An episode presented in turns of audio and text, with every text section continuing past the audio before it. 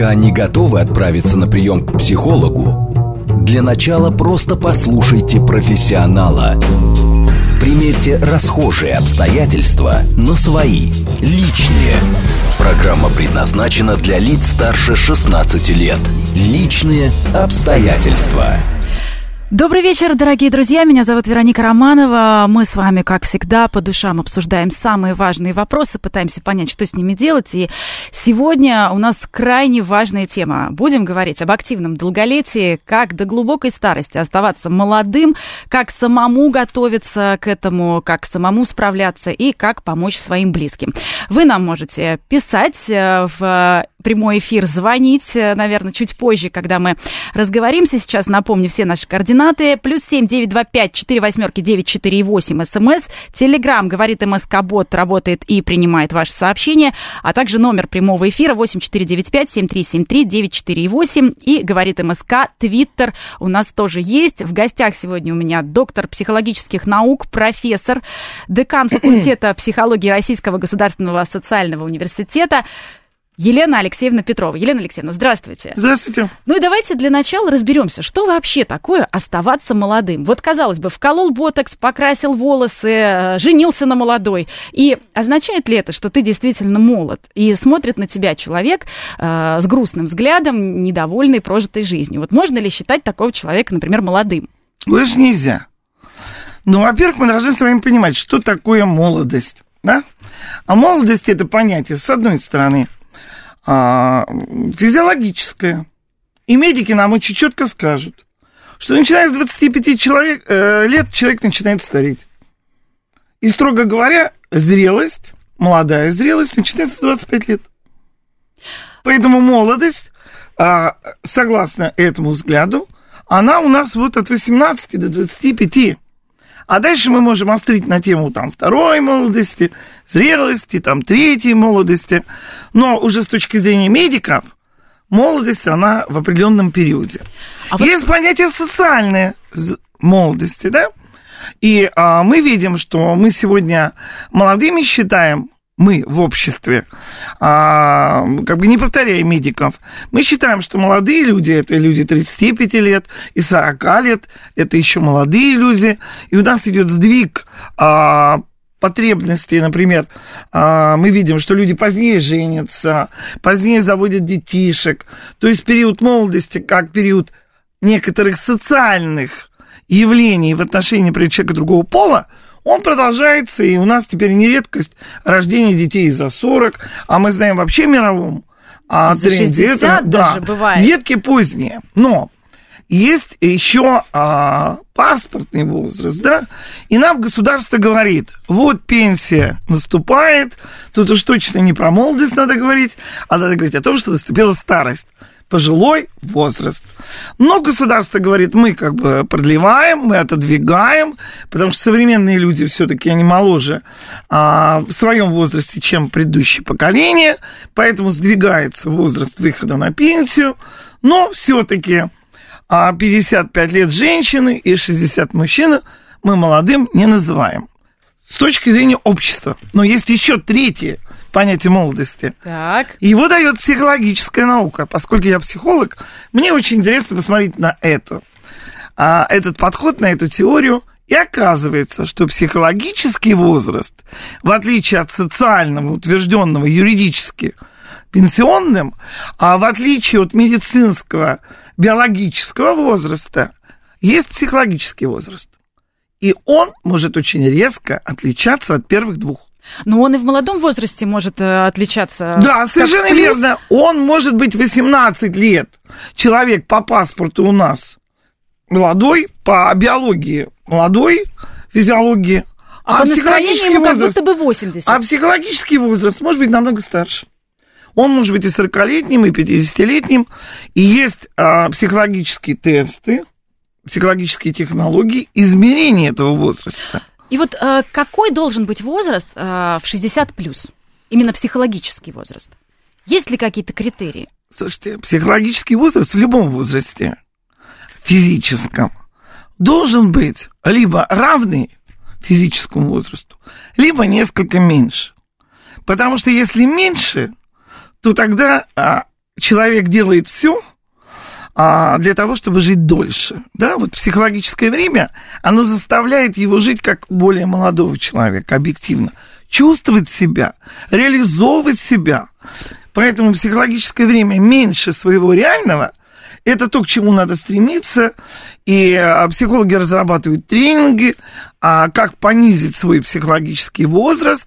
И это вот та ситуация, когда, например, люди делают пластические операции, меняют внешне, внешне сугубо социальный возраст, но если они при этом не меняют психологический, то мы видим ту же самую трагедию расхождения. Елена Александровна, нам как раз пришло э, сообщение сейчас. Э, можно оставаться молодым, с молодой женой, с препаратами. Э, я вот молод до сих пор, э, только в зеркало главное не смотреться. Вот вообще, насколько тоже это опасно, вот как раз то, о чем вы говорите, э, не осознавать свой возраст и бежать от него, не признавать.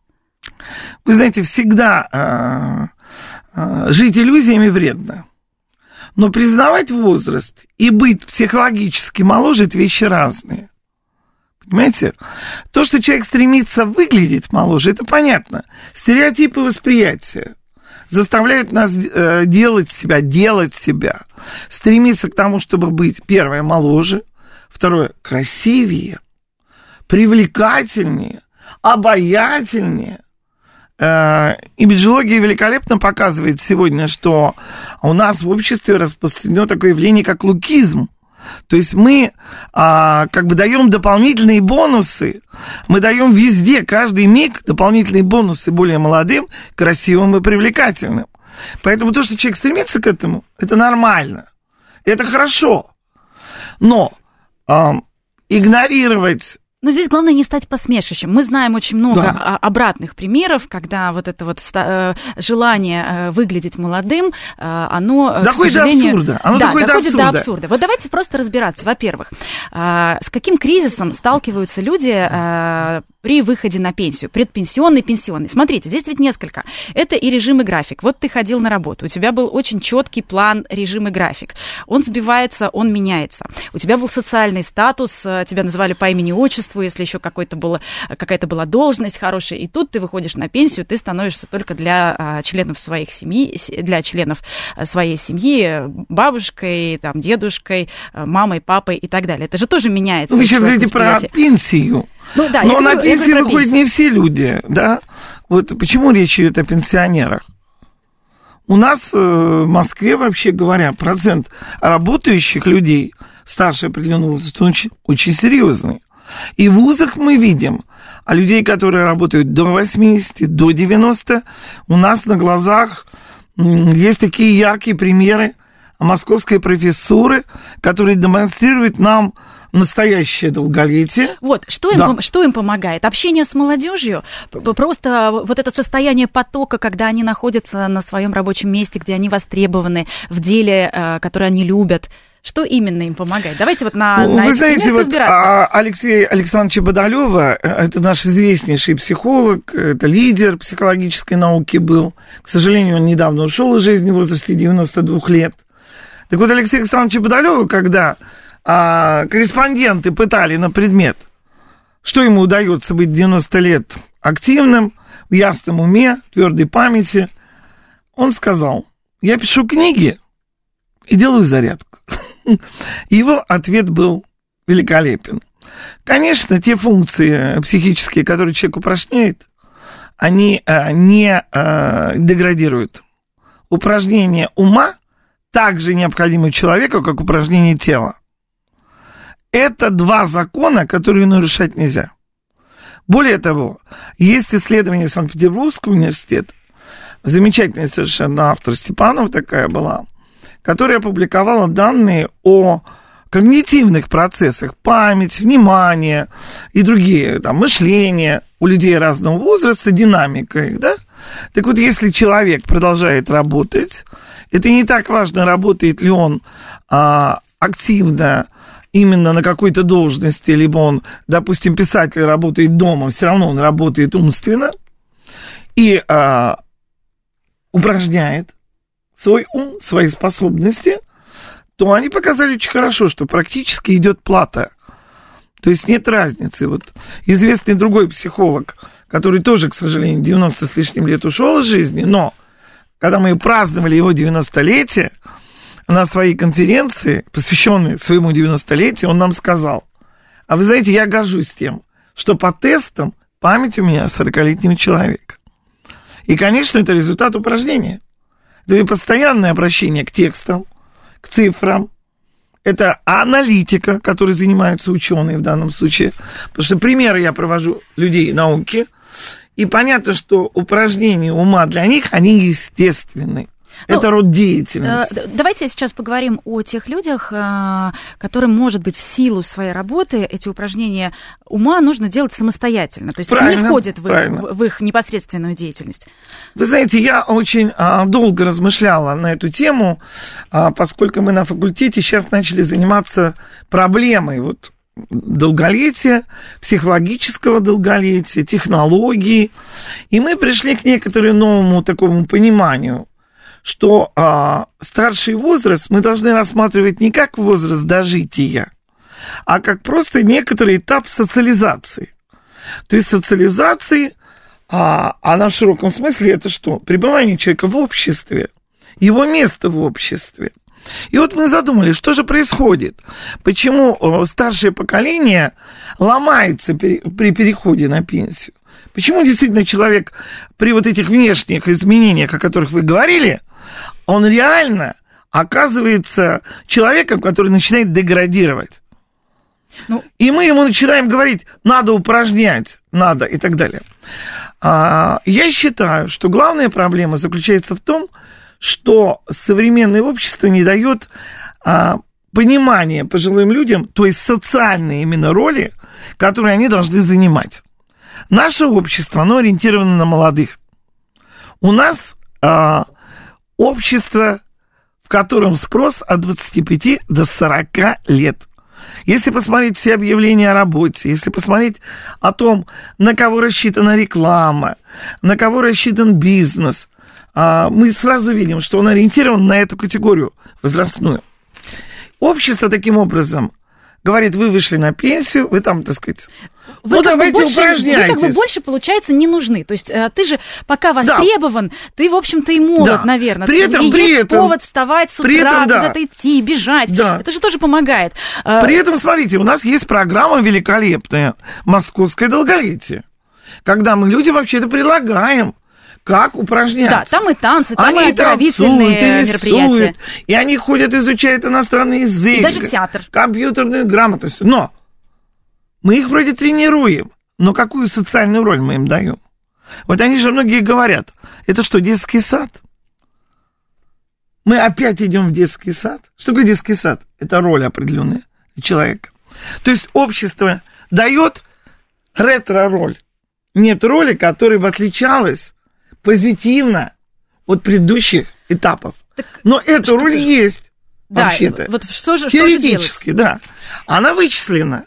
Дело в том, что когда мы анализировали а, культуры разных народов и смотрели, а, в каких цивилизациях пожилые люди жили долго и в каких социальных ролях они были, то мы четко совершенно увидели, что как бы в истории мировой культуры есть две категории обществ по отношению к пожилым. Есть общество, где пожилые становятся авторитетом, старейшинами, им дается определенная власть – и право решения определенных вопросов. То есть там, где их слушают, слышат, прислушиваются да. к опыту, Совершенно и они понимают, верно. что жизнь свою они проживали не зря, что им есть чем поделиться, и они опять же остаются востребованными. Они а, оказываются востребованными, они выступают в роли вершителей, судей, советчиков и так далее. В нашем обществе мы им предлагаем потанцевать, порисовать, ну, помочь деткам. А, Елена Алексеевна, а роли это, нет? это еще не самый худший вариант, то, о чем вы говорите. Потому что, а, да, в Москве есть программа а, долголетия, а в других регионах, например, не везде это есть. И вот человек, который проработал всю жизнь, например, в медучреждении или еще где-то, выходит на пенсию и совершенно не понимает, что ему сделать. И здесь иногда здоровому молодому-то человеку себя не вытащить на ту же спортплощадку, не пойти на прогулку. Совершенно верно. А здесь нужно понять, во-первых, что ты в жизни еще любишь, что ты еще умеешь, кроме работы Если у тебя нет внуков, если твои дети тебя не заняли, тебе тоже нужно самому, самостоятельно, опять же, повести себя хотя бы в детский сад, как вы говорите, и чем-то занять Но там, видите, те же- теми же детский сад кружками. это стресс. Вот понимаете, это стресс. Значит, а человек себе четко говорит, я всю жизнь работал вот тем-то. Вот что значит он всю жизнь работал? Это значит, он ас. Это значит, он профессионал. И значит, ему комфортно что делать? Советовать в своей профессии. Ему комфортно быть в какой роли социальной? Наставник. Наставника. Да. Елена Алексеевна, давайте пообщаемся э, со слушателями. Очень много звонков. Э, Алло, здравствуйте. Алло. Здравствуйте, вы в прямом эфире говорите, пожалуйста. А, добрый вечер. Вы знаете, у меня вопрос к вашей гости. Скажите, пожалуйста, существует ли прямая связь между старением мозга, его физиологическим старением, и психологическим статусом? Ну, то есть вы говорите о том, что психологический статус всегда моложе своего календарного возраста. Спасибо. Я не говорю, что э, психологический статус всегда моложе. Я говорю, что это полезно для долголетия. Что это хорошее сочетание. Если у человека психологический статус моложе, то есть человек не ускоряет свое старение, он как бы не загоняет себя искусственно вот э, к более старшему возрасту, не сокращает свою жизнь. Потому что это очень важно ее не сокращать. Ведь у каждого человека есть подсознательная, иногда очень осознанная установка, сколько он будет жить. Я вот проводила эксперименты с 18-летними студентами. И когда я спрашиваю, вот напишите мне, сколько лет вы будете жить. И вы знаете, ведь они мне выдают установочки. Вот в нашей семье там больше такого-то возраста не живут. Я вот там себя старше такого-то возраста не вижу. И это некоторая такая установочка, когда на, Ну, когда человек подсознании... себя программирует да, уже. программирование, самопрограммирование остается.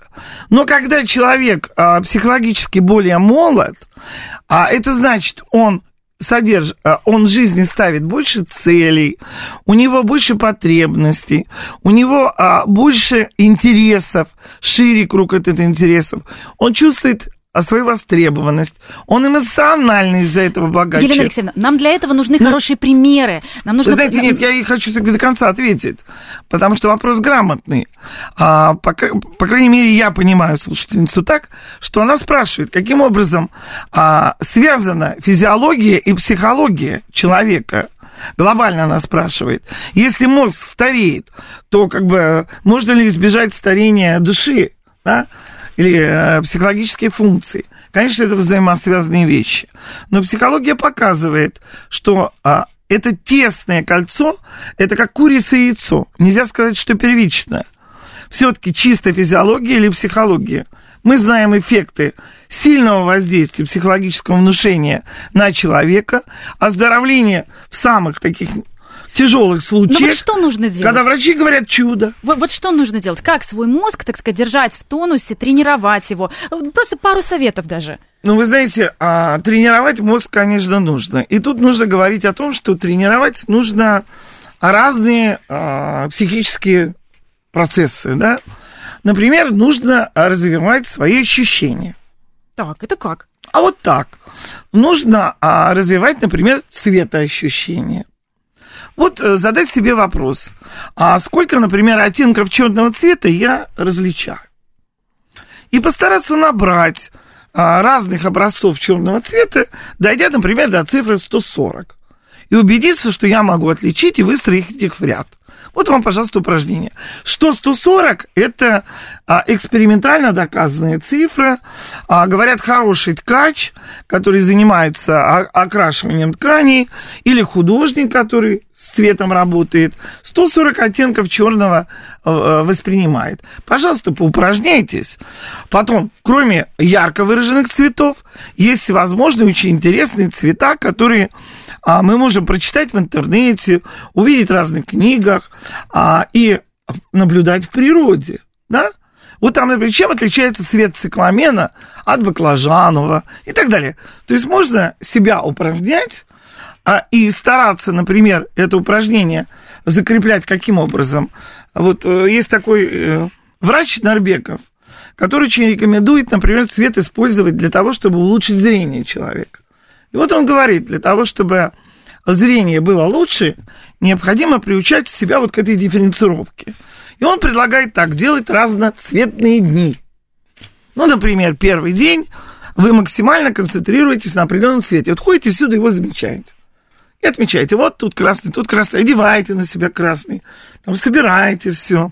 Я когда проводил этот эксперимент, это было очень интересно. Там зеленый день, да, дома меняем скатерть на зеленую, там все зеленое. Да, вот хорошо, хорошо бы еще э, что-то практическое, чтобы вот эта тренировка как-то в жизни еще э, помогала и приносила пользу. Она приносит пользу очень громадную, эта э, тренировка. Если мы, например, 7 а, дней недели, а каждый день сделаем выражением какого-то цвета, его максимально выделим, его максимально представим в своей жизни. А, во-первых, это игра некоторая. Во-вторых, это, конечно, как любая игра, это сразу эмоции.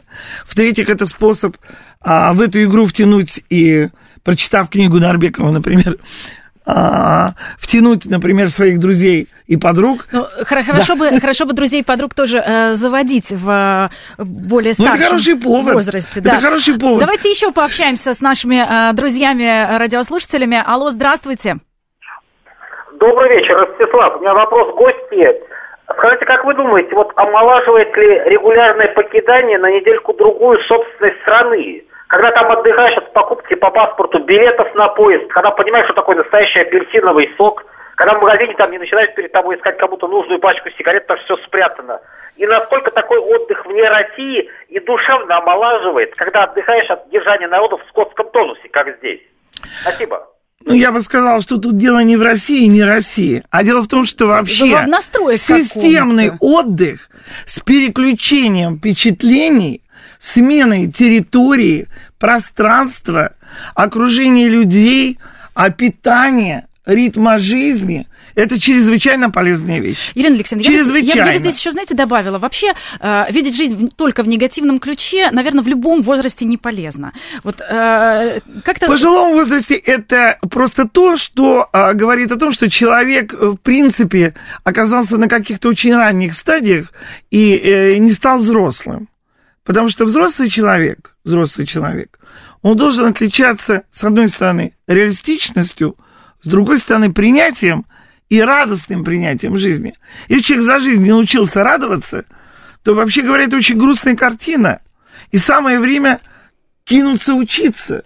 Да, это, это вообще рецепт э, вечной молодости. Здесь, здесь, знаете, а, интересная штука. Получается, что копить на пенсию мы должны не только деньги какие-то, ну, может Это быть, вообще бессмысленно, а потому свои, что инфляция идет. Свои настроения, желания, опыт, вообще умение жить тоже должны его копить и набирать это все. Копить надо умение радоваться радоваться жизни собой, радоваться вот этим цветным дням, вот этим... А, это я сказал всего лишь об одном маленьком элементе развития цвет, цветоощущения. Нет, ну можно же... А, простите, обоняние. У меня студенты в восторге пищат, когда мы приносим флакончики и начинаем а, игру на тему, а это что за запах, а здесь какие-то, какие ароматы соединились. Вы понимаете, мир ароматов, он так мало изучен и наукой, и так мало люди понимают в этом.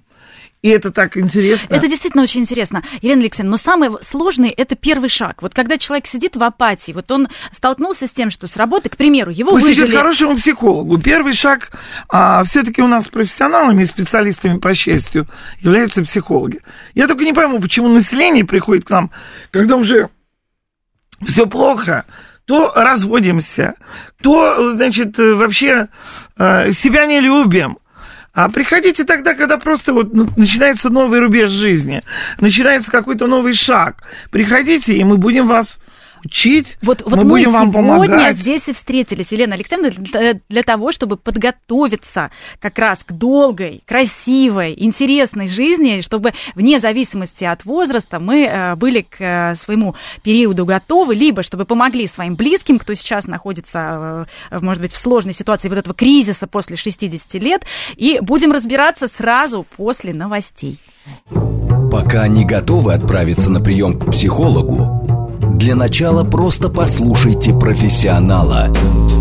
Примерьте расхожие обстоятельства на свои, личные.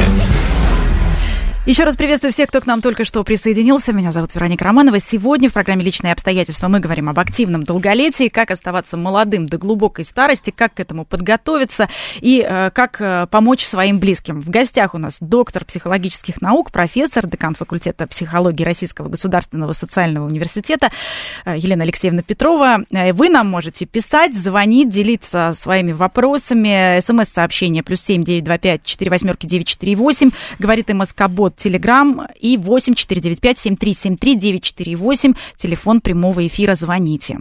Елена Алексеевна, вот э, мы как раз начали говорить о том, как готовиться к тому, чтобы жизнь э, продолжалась активно, красиво, и чтобы психологический возраст э, в 60 плюс был значительно меньше. Ну, во-первых, для того, чтобы возраст вообще был меньше, необходимо, чтобы у человека впереди были цели. И чем больше целей, тем моложе человек. Да, вы сказали о социальных ролях, и человек должен представлять, какую социальную роль он будет играть. Это одна сторона. Цели. Цели. Роль наставника, я сказала. То есть человек не должен выкинуть свой багаж, забыть все, что он делал, а он должен обязательно найти форму выражения этого багажа. Ну, сейчас проще. Не случайно сейчас есть интернет, начинают, например. Например, мастер-классы. А, в Ютубе выставил а, ролик, записал внуки помогли. И, пожалуйста. Но для этого внуки должны помочь, должны Правильно. научить пользоваться компьютером. Либо пошел в московское руководитель, тебя научит. Ну и самому а, тоже нужно как-то этот первый шаг да. сделать. Я хочу сказать, что а, вот роль наставника может реализовываться реально и через интернет, и через реальные какие-то шаги через социальные службы. Вы только приедете в наши социальные службы и предложите какой-нибудь мастер-класс, кружок, просто вот а, свою помощь. Ну, я предлагаю помощь женщинам, которые хотят научиться печь наполеон. Вот я его пеку вообще, вот у меня рецепт мамы. Выставите информацию.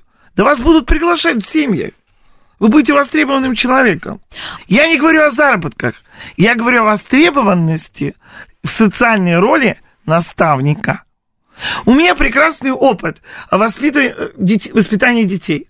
Вот у меня пять детей было, они выросли, там разъехались, они у меня там всюду живут. Но я готова прийти к многодетным мамам и поделиться, вот как мне одномоментно сварить э, на плите борщ, Убрать котлеты. Пол? Да, и все это сделать, и при этом, чтобы мои дети там не подрались. Понимаете? То есть вот я реально знаю. Я знаю, как сэкономить. Вот я всю жизнь живу бедно, говорит женщина. Вот у меня, так сказать, ну чего я там? Ну я какая, я теперь старенькая, никому не нужна, у меня маленькая пенсия. Вообще человек, когда вышел, дошел до определенного возраста, он должен себе сказать, самооценка должна быть, я невероятно богат, я прожил столько лет, у меня опыт, которого нет у людей вокруг. Вокруг меня ходят люди в половину моложе в четыре раза. Они не знают. Они, я могу им это дать. Я могу это дать. Вот здесь очень важно, даже на работе, там, где приветствуются молодые специалисты, молодые сотрудники, очень важно ведь а, то, как ты работаешь в коллективе. И жизненный опыт иногда важнее каких-то передовых знаний и технологий, потому что а, общаться с людьми, как раз люди старшего поколения, должны уметь и должны как должны раз находить уметь, подход. Но не всегда умеют, тут тоже надо э, признать этот момент. Да. Недаром самый часто задаваемый вопрос мы ведем Российский государственный социальный университет, где я работаю, а, мы проводим для пенсионеров, а, ну, там, просветительские лекции. И когда мы их спрашиваем, на какую тему вы хотели бы, чтобы мы вам рассказали помимо плановых, нам люди говорят, а вот как общаться с людьми моложе себя? Как их уважать? Как выстраивать равные, доброжелательные, а, конструктивные, неконфликтные отношения с ними. И когда мы начинаем объяснять механизмы построения комфортного общения, оказывается, что такое знание людям нужно.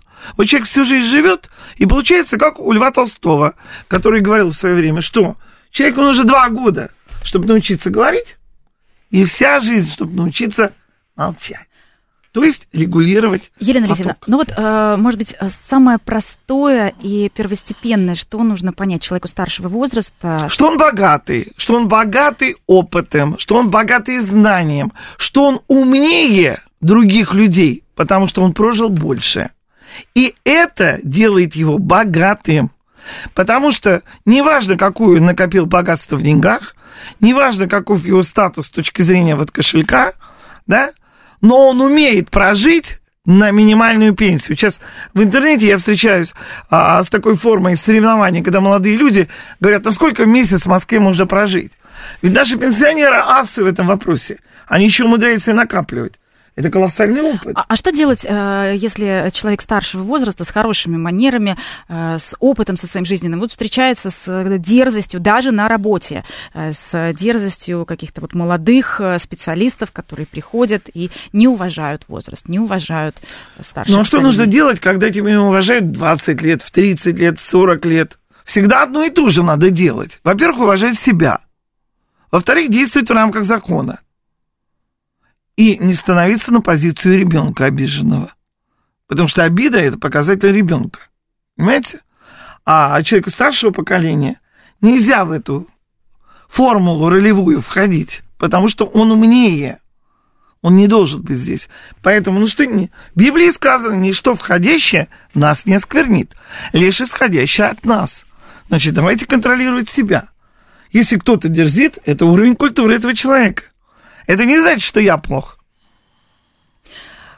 Как э, находить э, стимул э, выбираться из апатии. И да, мы сейчас говорим о том, что можно помогать другим, делиться опытом, но зачастую ведь очень много пенсионеров и людей предпенсионного возраста, которые сами ждут помощи и живут с этой позицией. И иногда она действительно объективная. Вы знаете, я а, недавно проехала по многим домам престарелых, поскольку я работаю в социальном вузе. Мы эту тематику ведем и как ученые, и как практики социальной сферы.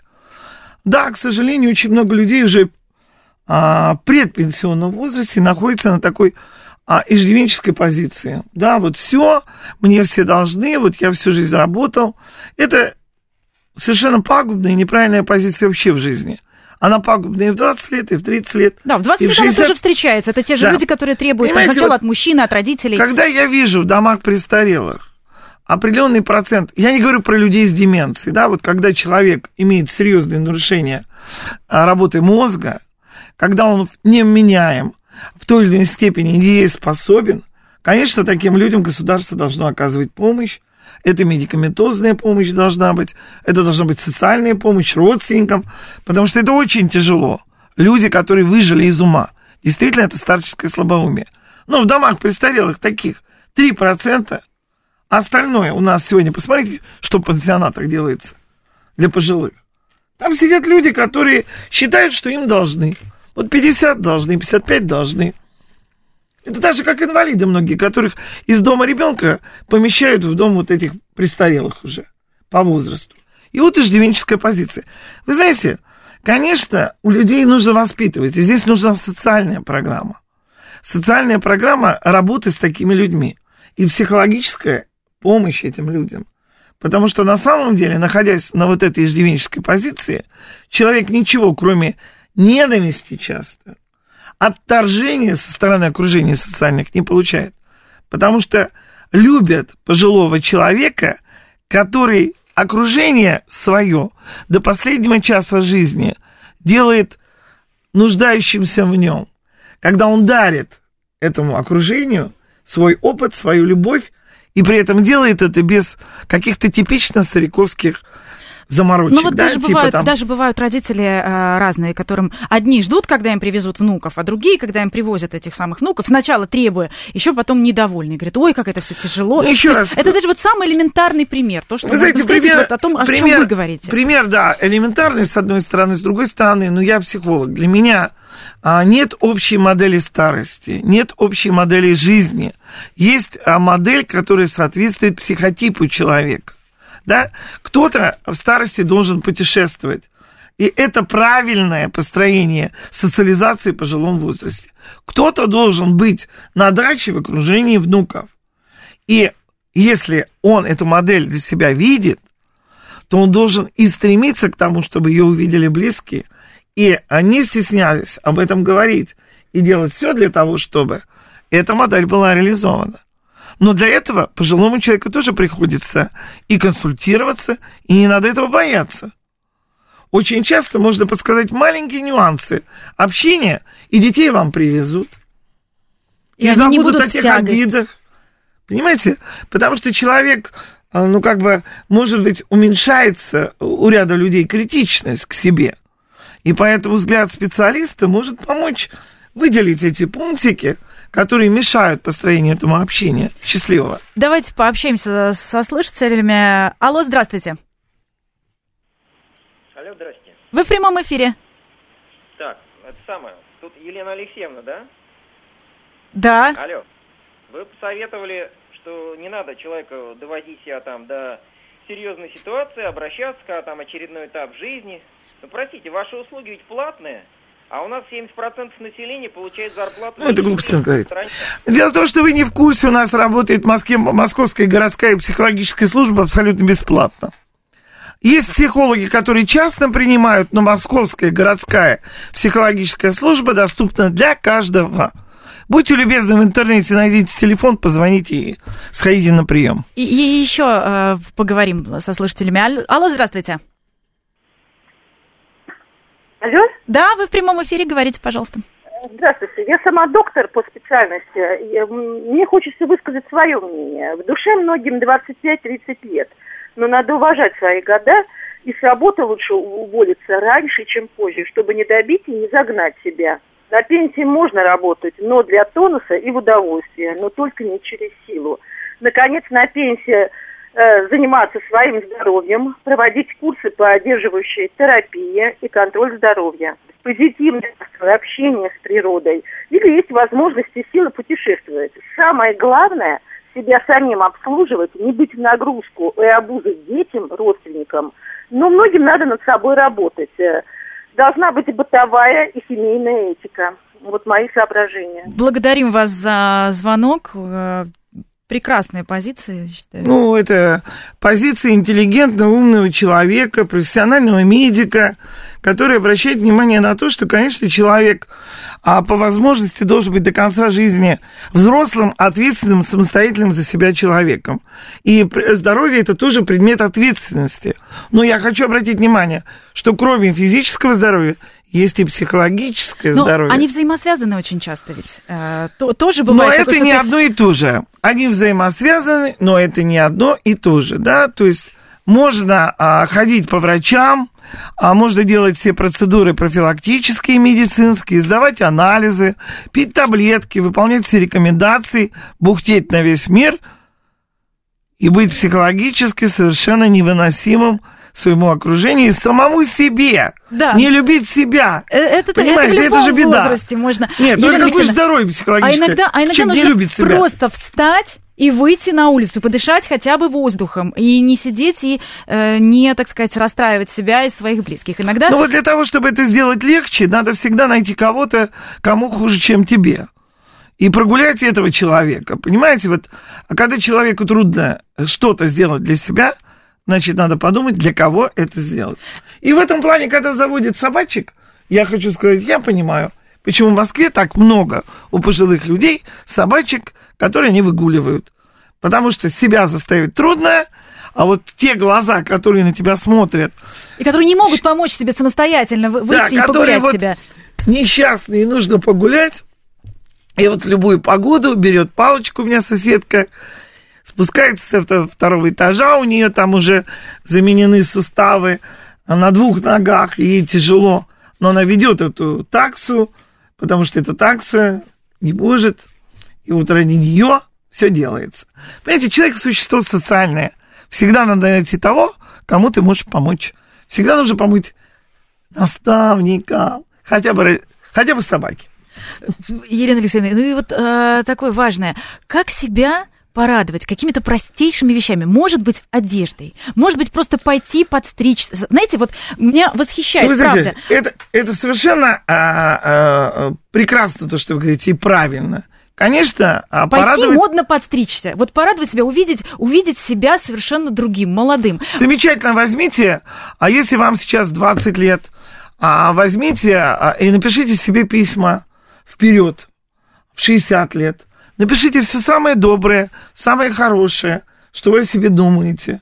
О том, какой вы сегодня, как вы прекрасно живете, какие вы хорошие идеи реализуете. Если вам 40 лет, тоже сделайте это. Если вам 60 лет, напишите к себе в 70 лет. Если вам 70, напишите 80. Поддержите и подскажите себе через 10 лет, когда вам будет что-то лень делать. А сегодня вы это видите, напишите, подскажите себе. Почему нет? Вы знаете, обратитесь к друзьям. А если их нет, надо, значит, знакомиться. Друзья должны. Друзья – это люди, которым мы помогаем. Запишитесь в волонтерские отряды. У нас в Москве полно возможностей. Волонтеры нужны везде. У нас много инвалидов, у нас много людей, которые нуждаются в поддержке. Но если вам а вы любите поговорить и хорошо знаете Москву, но объявите вообще какие-нибудь супер экскурсии – и не обязательно за это брать деньги. В Санкт-Петербурге проводят бесплатные экскурсии. Там есть Прекрасный э, опыт. пенсионеры, которые проводят Прекрасный э, опыт. бесплатные экскурсии. Наверняка в И по каждом интернету городе сразу это Сейчас, распространяется. слава богу, есть интернет, и Это действительно именно. можно высказываться. Многие ведут Инстаграм, между прочим. Вот здесь вот э, пример, который меня восхищает, и я уже в нашем эфире приводила. Это модельное агентство для людей старшего возраста. Там есть те, кому 80 плюс, они модно одеты, модно подстрижены, ходят по подиуму, зарабатывают, зарабатывают деньги. Кстати, это, это такой э, был экспериментальный проект, называется «Олдушка», модельное агентство. Сейчас им присылают огромное количество фотографий разных пенсионеров, они их, они их там переодевают, пробуют. И это действительно о востребованности. Это, Это не просто детский интересно. сад, Это это, именно интересно. работа профессиональная. Их приглашают сниматься в клипы к известным актерам, их приглашают э, на подиумы, э, показывать высокую моду в Мос- на неделе моды в Москве. И даже они уже э, ездят за, за рубеж и на какие-то международные конференции, выставки, и это прекрасно. Это как раз тот вдохновляющий пример, когда и люди сами себе нравятся, и они нравятся окружающим.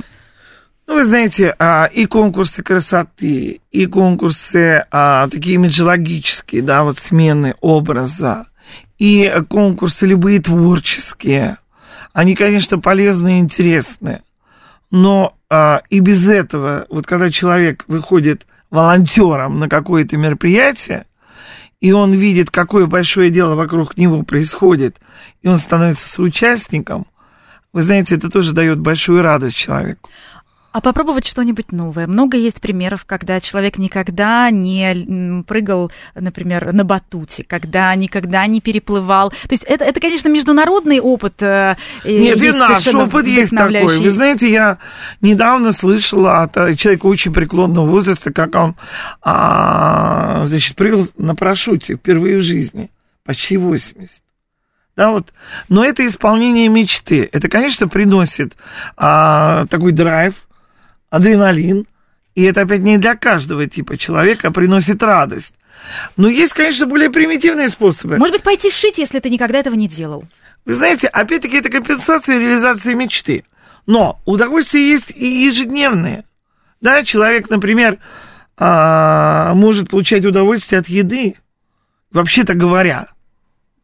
Да вообще И- самое главное удовольствие, они какие-то Да. бесплатные, если не считать э, деньги на продукты. Понимаете, наша Москва сегодня, вот если выйти вечером сейчас и погулять по Москве, она так красиво освещена, она такая необычная, сказочная, особенно вот декабрь, январь. Москва просто стала необыкновенным городом. Вы знаете, вот просто достаточно выйти, чтобы уже получить удовольствие и почувствовать себя в каком-то совершенно новом мире. Даже не нужно за границу ехать. Может быть, надо даже иногда выйти из подъезда, не пользоваться лифтом, пройти по ступеням и как-то взбодриться. Это может помочь? Ну, гимнастика, она вообще всем полезна. Понятно, что гимнастика. Но ведь видите, а, человек – существо разумное. Почему большинство людей не любят делать гимнастику? Давайте зададим себе такой вопрос банальный. Почему нет желания? А потому что удовольствие-то они не получают от этого. Ну и самому для себя, наверное, нет какого-то стимула, Стимула нет. если ты на конкурс красоты не готовишься. Правильно. Нет стимула. И не получает удовольствие. А что получает удовольствие? Например, от еды получает. То есть приготовить От шопинга. По ма- магазинчикам подойти. Ну, шопинг пройтись. дорого. Ну, как сказать, дорого. Не, не каждый может себе позволить. Ну, вы если знаете- мы говорим о пенсии. Ну, у нас так много распродаж сейчас. У нас так много каких-то магазинов, в которых вообще я ино- иногда, иной раз думаю, даже интересно такой эксперимент поставить. За сколько можно сегодня одеться в Москве? Вот от и до. Ну вот- имея в кармане, там, например, тысячу. Ну вот научившись шить, если э, человек, например, это никогда не делал или делал когда-то очень давно в молодости, и вот э, как раз э, таким знаете, образом, вот может быть, себя Я бы как-то- сказал, что шитье как раз я бы на эту тему не рекомендовала, потому что все-таки у людей дальнозоркость, и проблемы здесь просто технические возникнут. Да? То есть, наверное, что-то более крупное, вот, если ручное творчество. Вязание. Сейчас очень, Да, очень, очень модные что-то вязаные крупное. вещи. Но, а, на мой взгляд, Сейчас, и кстати, вязание... сейчас, кстати, вяжут даже те, кому 20, 18 и Прекрасно. меньше. Но я считаю, что и вязание, и шитье это не удел пожилых людей. Они и так много сидят. Им нужно другое хобби. Хобби должно быть все-таки активное. Вот экскурсии делать прекрасно. Вот рисовать стоя большие какие-то мольберты, а, граффити, пожалуйста. Вот граффити рисуйте. Улучшайте нашу жизнь там. Какие-нибудь э, гаражи разрисовывайте. Но только Великолепно. В местах, как- Допущенных для этого. в местах, да, где это все разрешено. Да. Спасибо. Мы говорили о долгом, активном, красивом э, э, способе жизни вместе с доктором психологических наук, профессором, деканом факультета психологии Российского государственного социального университета. Елена Алексеевна Петрова была у нас в гостях, и если красивый молодой человек, это, э, так сказать, хаотично происходит, то уже красивый человек в годах, вот это искусство. Конечно. До И встреч- заслуга. До встречи через неделю. До встречи.